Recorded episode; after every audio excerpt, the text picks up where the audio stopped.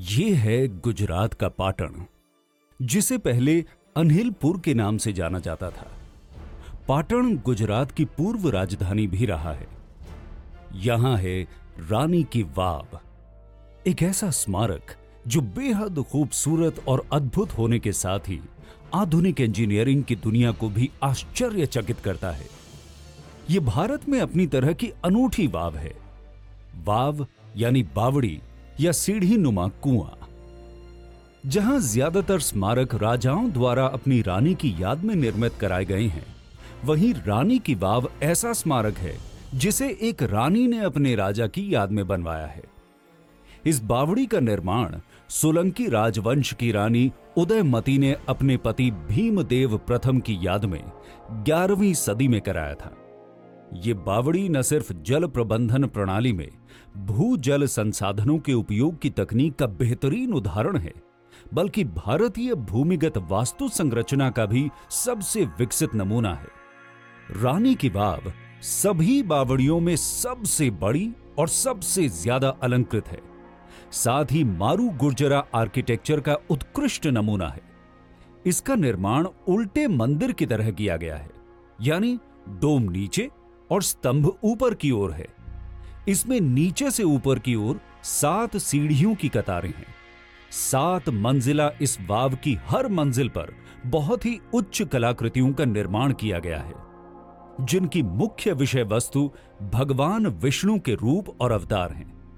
लगभग 70 मीटर लंबी 23 मीटर चौड़ी और 28 मीटर गहरी इस वाव में 500 से भी ज़्यादा मुख्य कलाकृतियाँ और हज़ार से भी ज़्यादा छोटी कलाकृतियाँ हैं। इन मूर्तियों में भगवान विष्णु के 24 रूपों और आठ अवतारों के अलावा नागकन्या, योगिनी जैसी सुंदर अप्सराओं की कलाकृतियाँ भी बनाई गई हैं। इन मूर्तियों की चमक देखकर ऐसा लगता है, जैसे इन्हें वर्तमान समय में ही बनाया गया हो। क्या आप जानते हैं कि ये बावड़ी 700 सालों तक गाद में दबी रही? दरअसल तेरहवीं शताब्दी में हुए भूमिगत परिवर्तनों के कारण वो नदी ही विलुप्त हो गई, जिसके किनारे ये बावड़ी बनी थी। बताया जाता है कि भूमिगत प्लेटों के खिसकाव के कारण इस क्षेत्र में बाढ़ आई और बाढ़ थमने के बाद यह क्षेत्र गाद में दब गया। ये गाद इतनी अधिक थी कि इसने 28 मीटर गहरी इस वाव को भी जमींदोज कर दिया। वाव के लंबे समय तक गाद में दबे रहने को ही इन मूर्तियों की चमक का कारण माना जाता है। रानी की वाव को दोबारा ढूंढ निकालने के पीछे भी एक लंबी कहानी है। दरअसल भारतीय पुरातत्व विभाग ने 1950 के दशक के मध्य में इसका उत्खनन शुरू किया, जो लगभग 40 सालों तक जारी रहा। आखिरकार 1980 के दशक के उत्तरार्ध में पुरातत्व विभाग को सफलता हासिल हुई। और फिर से ये बावड़ी अपने वर्तमान रूप में आ गई। बताया जाता है कि वाव में पहले दो सौ बानवे स्तंभ थे, जिन पर ये मंजिलें टिकी थी, लेकिन अब 226 स्तंभ ही बचे हैं साथ ही अब ये बावड़ी पानी का स्रोत भी नहीं है।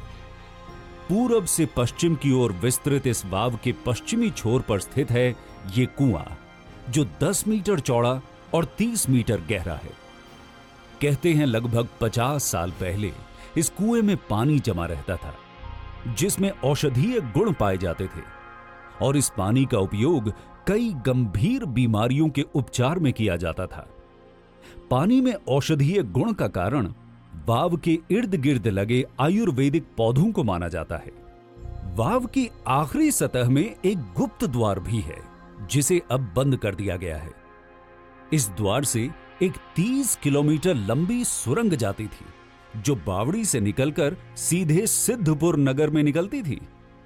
22 जून 2014 को यूनेस्को वर्ल्ड हेरिटेज साइट में शामिल तकनीक और खूबसूरती के लिए प्रसिद्ध इस अनूठी वाव को यूनेस्को की विश्व विरासत समिति ने भारत में स्थित सभी बावड़ियों की रानी का खिताब दिया है। 900 साल पुराने इस स्मारक से कई ऐतिहासिक पहलू तो जुड़े ही हैं। साथ ही ये स्मारक आधुनिक इंजीनियरिंग की दुनिया को चुनौती भी देता है। तो क्यों ना इस बार गुजरात जाकर इस बेहद खास और अनोखी बावड़ी की सैर की जाए?